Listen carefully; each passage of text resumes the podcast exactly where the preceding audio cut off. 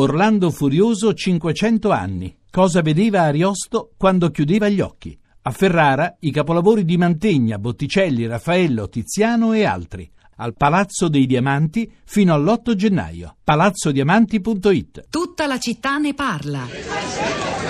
Qui c'è rimasta solamente, solamente agricoltura. Noi possiamo ritenerci fortunati perché noi se rimettiamo in piedi la stalla, produciamo il latte e lo vendiamo. Ma un bar, un ristorante, che fa? È finita. Però, siccome che c'è rimasto questo, perlomeno teniamo in piedi questo, perché se andiamo via pure noi, che famo? È finita, no? Ma io mi rendo conto che, che, che è giusto che prima si salvano le persone e che poi si, si provvede per, per le aziende. Ma la cosa che te fa rabbia è che ci stanno mille persone che potrebbero fare questa stalla, già potrebbe essere stata ricostruita, la mia e di tanti altri. Per cui questa è vergogna.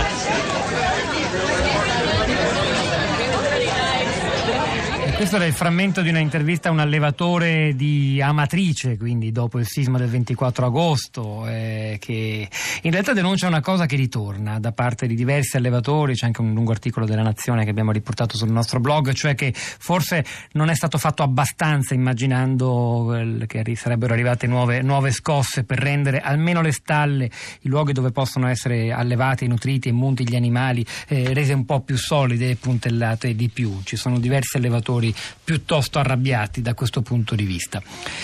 Rosa Polacco, i social network stamani come reagiscono? Pietro, buongiorno, buongiorno a tutti. I social network stanno seguendo, o meglio, i profili, i nostri profili sui social network.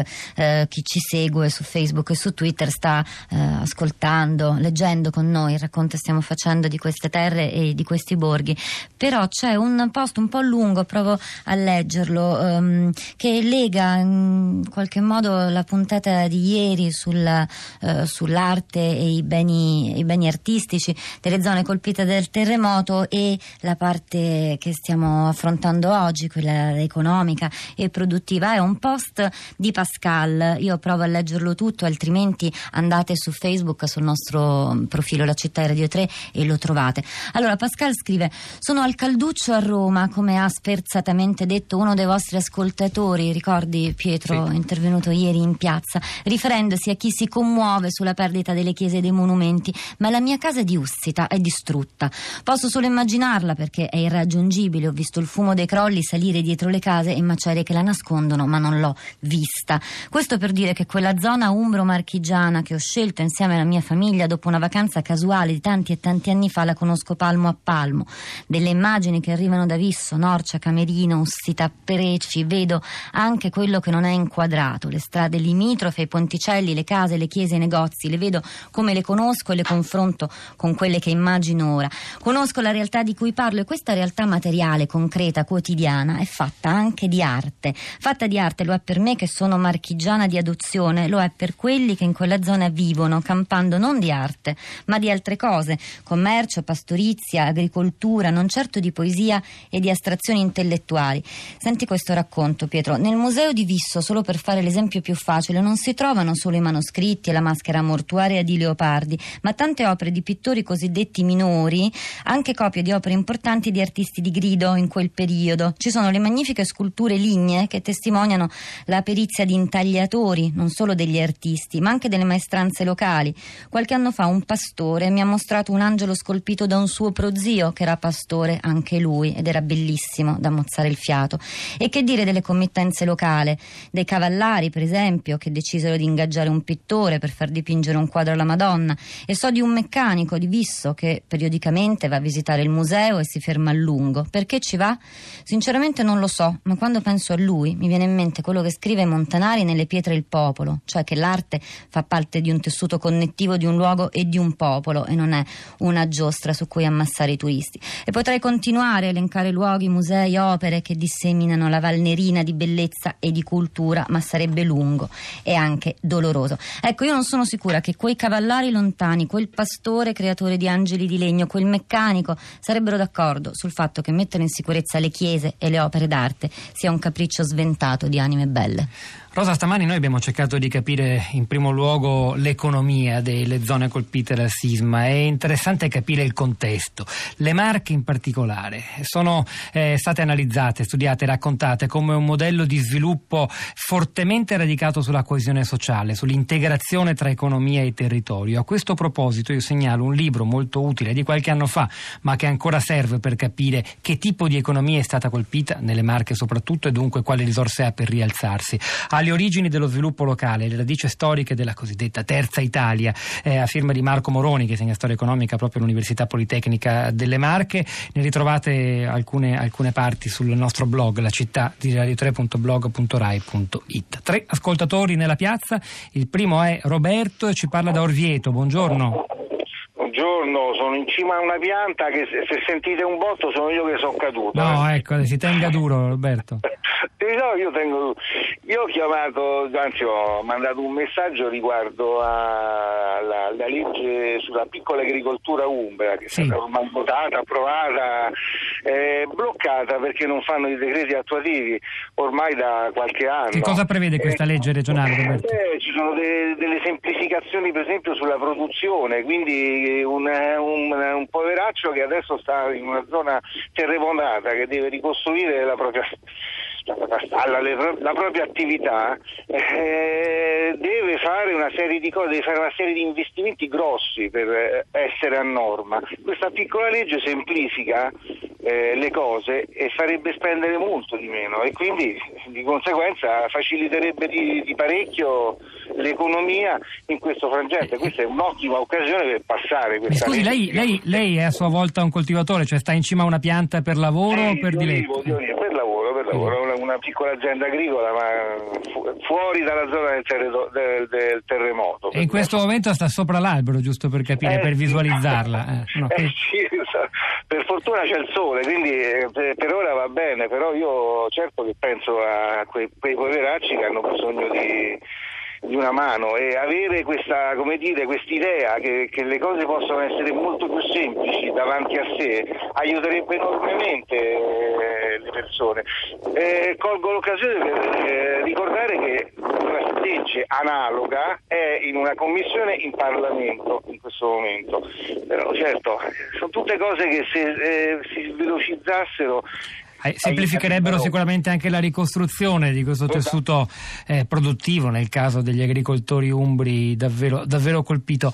Eh, Roberto, la ringrazio, non avevamo ancora mai fatto un collegamento con qualcuno in cima ad un albero. Barbara, buongiorno, benvenuta. Buongiorno. Lei ci parla da Ancona.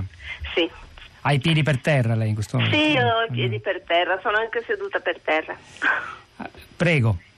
Eh, niente, quello che cercavo di dire, lo dico brevemente, cioè la nostra terra è una terra di eh, sapienze, sapienze antiche di tipo artigianale e non solo una cultura alta, anche la cultura di un quotidiano di, di grande levatura. E il problema della ricostruzione secondo me si pone e si pone prima di tutto cercando di coinvolgere eh, i cittadini, quelli che, che hanno subito questa situazione al momento, e quindi bisogna trovare dei modelli nuovi anche di gestire il, la ricostruzione. Eh, noi ad Ancona abbiamo avuto un terremoto nel settantadue e la ricostruzione è stata fatta egregiamente, ma oggi penso che si tratti di trovare, si tratta di trovare altri modelli. Per me un modello diretto, cioè coinvolgimento diretto, quindi i finanziamenti direttamente dati a chi ha bisogno di ricostruire, perché la tipologia, il tessuto urbano lo permette, non sono eh, grandi periferie, estese periferie, sono case in linea, case a due piani, tre piani, case singole, quindi questo è possibile.